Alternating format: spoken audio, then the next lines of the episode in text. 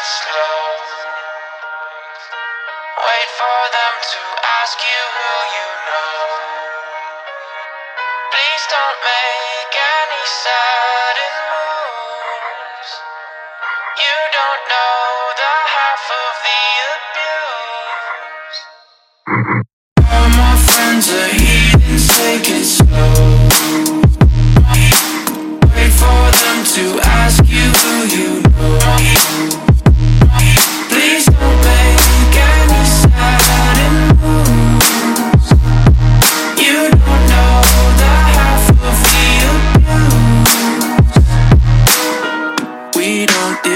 deal with outsiders very well.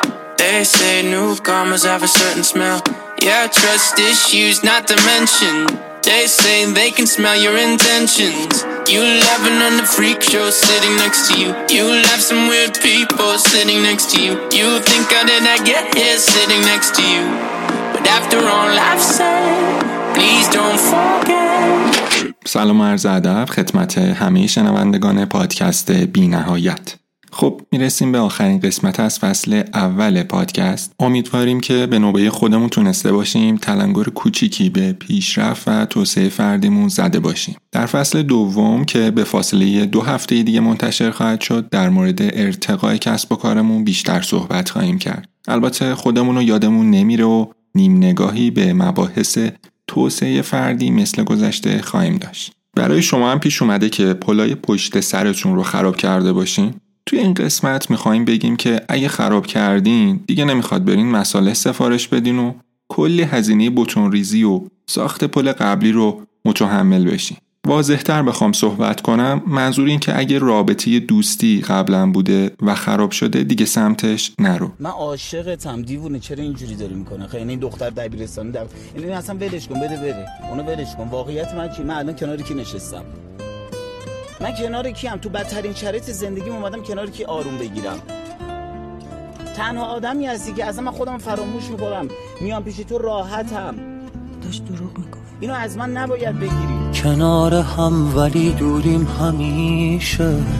مثل ترس میون سنگ و شیشه. یه وقتایی یه چیزایی نمیشه.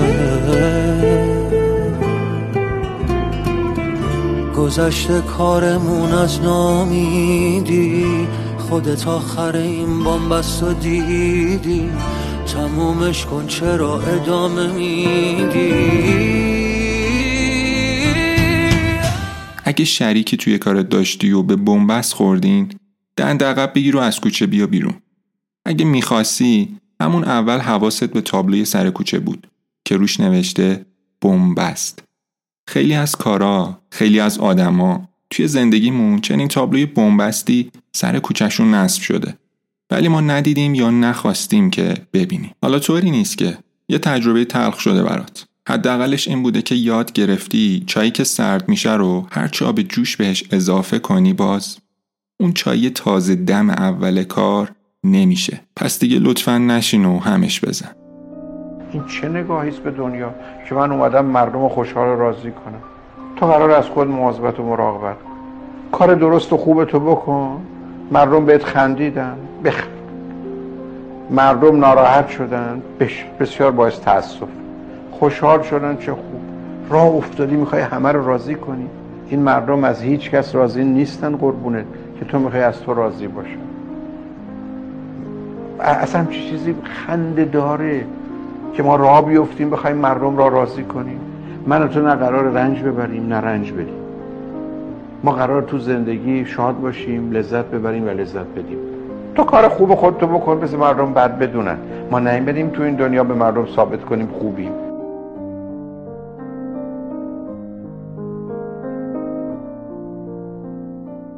فرض کنین یه نفر به شما میگه که زندگی فعلی شما واقعی نیست و شما داخل یه ماشین تجربه قرار گرفتین.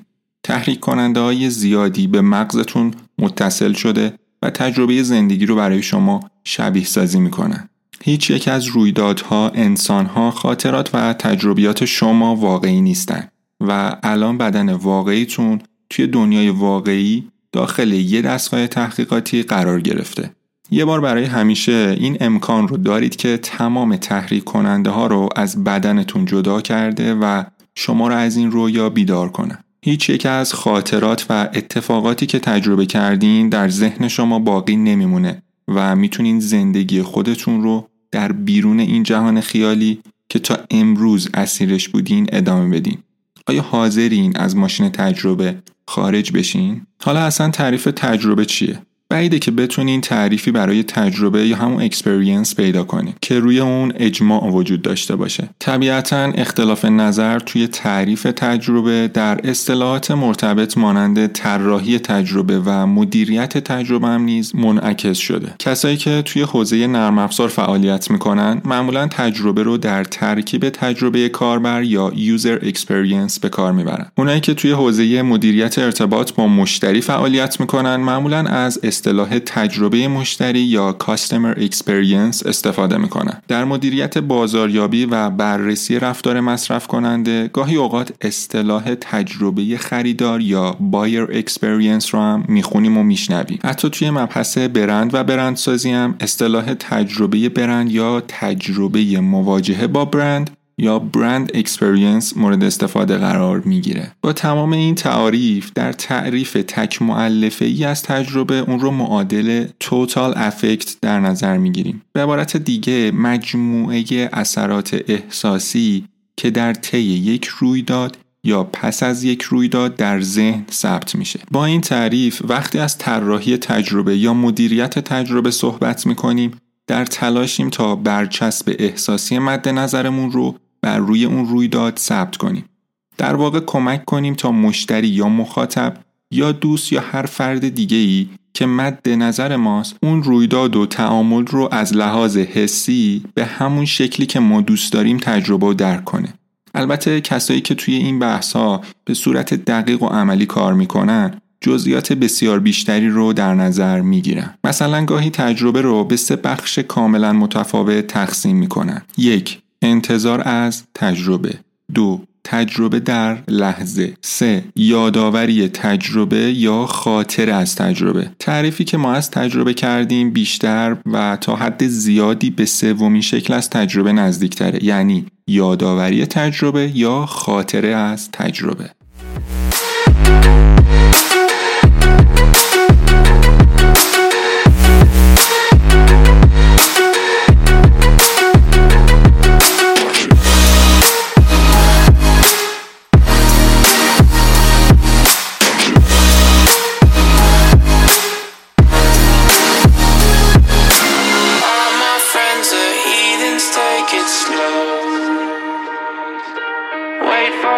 to ask you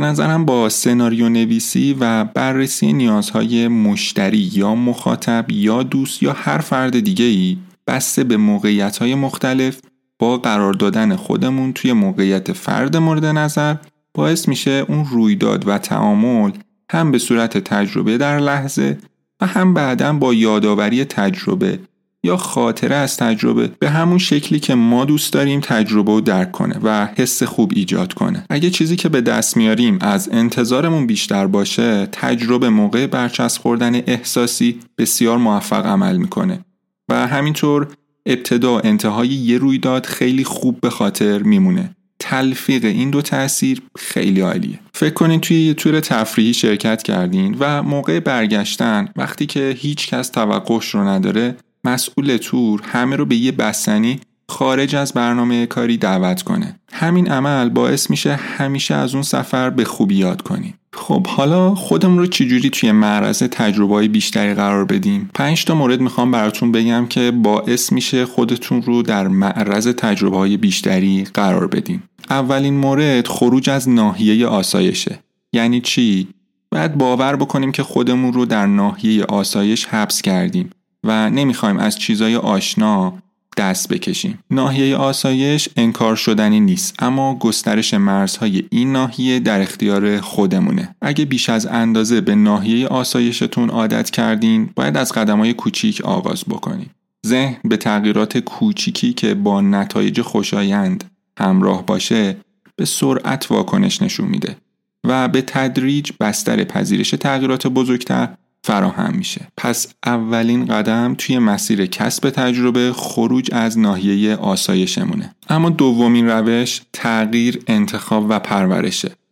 کلیدی ترین راه کسب تجربه اینه که چرخه تغییر انتخاب و پرورش تجربه ها به طور مستمر و سریع اجرایی بشه. مارتین توی کتاب خودش با عنوان استراتژی رسیدن به استراتژی به این چرخه برای دستیابی به استراتژی در سازمان ها و شرکت های تجاری اشاره کرده. خب چرا از این دستور عمل برای پیشبرد استراتژی زندگی شخصی خودمون استفاده نکنیم؟ به کارگیری این چرخه یعنی مدام خودمون رو در معرض تغییرهای کوچیک و متنوع قرار بدیم و از بین اونا گزینه‌هایی انتخاب کنیم که با شرایط، منابع، قابلیت ها و علایقمون سازگاری بیشتری رو دارن. و پس از اون روی این گزینه های منتخب سرمایه گذاری می‌کنیم. این همون راه کسب تجربه است. اما سومین روش چی میگه؟ توازن در تخصصگرایی. تخصصگرایی اساسا از نیازها و الزامات زندگی مدرنه. در حوزه دانشگاهی تخصصگرایی به موازات پیشرفتن توی مراتب تحصیلی حرف نخست رو می‌زنه و توی بازار کارم شناخته شدن به یک تخصص اعتبار حرفه‌ای و درآمد بیشتری رو به همراه داره. اما لازمه برای افزایش ارز و عمق زندگیمون توی تخصص گرایی کمی محافظ کارتر باشیم. تخصص گرایی چیز بدی نیست اما گیر کردن توی دام تخصص گرایی و اجتناب از تجربه اتفاقات نو مسئله خوبی نیست. توازن رو رعایت کنین و همیشه برای تغییر میان حوزه تخصصی آمادگی و چابکی لازم رو داشته باشین. اما چهارمین مورد کانون ایده های شخصی. ببینید کسب تجربه های بیشتر و بهتر نیازمند ایستادن بر سر چهار راهیه که ایده ها از اون گذر می‌کنن. جریان مستمر ایده ها به شما کمک می‌کنه میان دانش و تجربه قبلی و ایده های جدید پیوندایی رو برقرار بکنید و از این طریق زمینه ها و حوزه هایی رو پیدا کنید که فرصت های بیشتری برای تجربه کردن در اختیار شما قرار میدن. قرار ملاقات هایی رو با دوستاتون ترتیب بدین و توی این ملاقات ها با یکدیگر در مورد تجارب و اتفاقات زندگی صحبت کنید میون این همه نشونه های خوب من کجا وایسادم؟ راستشو بگم. تو بهترین نشونه این روزایی من یک دست جام باده و یک دست زلف یار. رقصی چونین میانه میدان آرزوست در پی چشمت شهر به شهر خانه به خانه شدم روانه. گل عشقم را چیدی دانه به دانه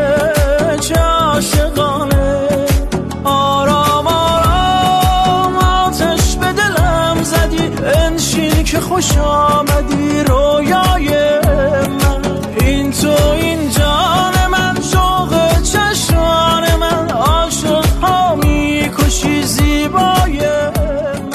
منظورم از صحبت کردن تعامل رو در رو و ارتباطات اجتماعیه فضای مجازی و شبکه های اجتماعی رو برای چنین کاری فراموش بکنید تجربه ها توی دنیای واقعی شکل می گیرن. صرف یکی دو ساعت توی ماه برای به اشتراک گذاشتن تجربه ها و تعاملات واقعی یکی از بهترین راهکارها برای ایجاد فضایی که شما در معرض ایده های جدید برای کسب تجربه قرار بگیرید و می‌رسیم به آخرین مورد یعنی سهمیه تجربه یکی از راهکارهایی که توی ابتدای مسیر کسب تجربه های غنی تر به شما کمک می‌کنه سهمیه تجربه است. خودم به شخصه از این راه کسب تجربه استفاده می‌کنم. چرا که این راه عملگرایی در کسب تجربه رو تقویت می‌کنه. بسیاری از ماها توی ابتدای سال یا ماه مخارجمون رو سهم بندی می‌کنیم و چه بهتر که این کار رو برای تجربه هامون هم انجام بدیم. حسن این کار پدید اومدن یه فیلتر ذهنی قدرتمنده. با این کار توجه ذهنمون بیشتر به سمت مسئله ای معطوف میشه که قصد تجربهش رو داریم و نسبت به اطلاعات مربوط به اون مسئله حساس میشیم. در این صورت پیدا کردن راهی برای تحقق اون تجربه ساده تر میشه. یا حتی ممکنه با جمع آوری اطلاعات بیشتر متوجه بشیم که این تجربه چیزی نیست که اون رو واقعا بخوایم خیلی مختصر و مفید در رابطه با موضوع تجربه توی قسمت دهم از پادکست بینهایت صحبت کردیم. امیدوارم که از این قسمت هم بهره کافی رو برده باشید. ممنون که مثل همیشه همراه ما هستید. یادتون نره پادکست بینهایت رو با کسایی که به فکر پیشرفتشون هستن به اشتراک بذارین و از ما حمایت بکنید.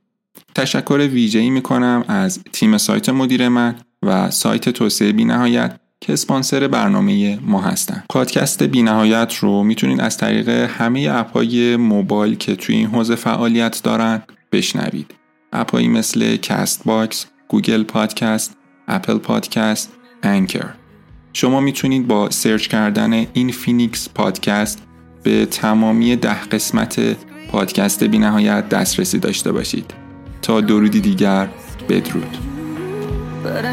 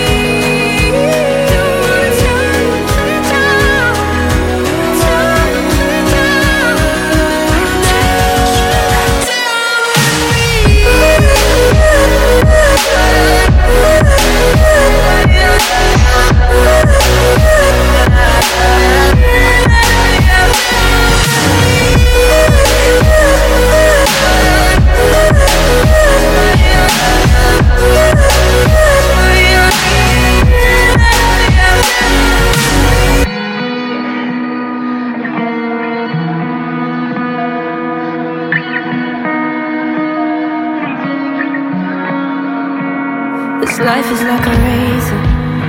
When it cuts I bleed.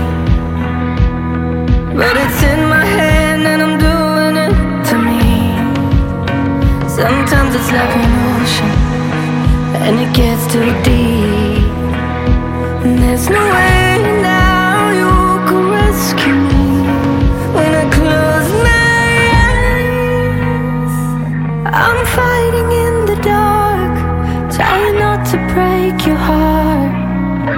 Sometimes I get so high.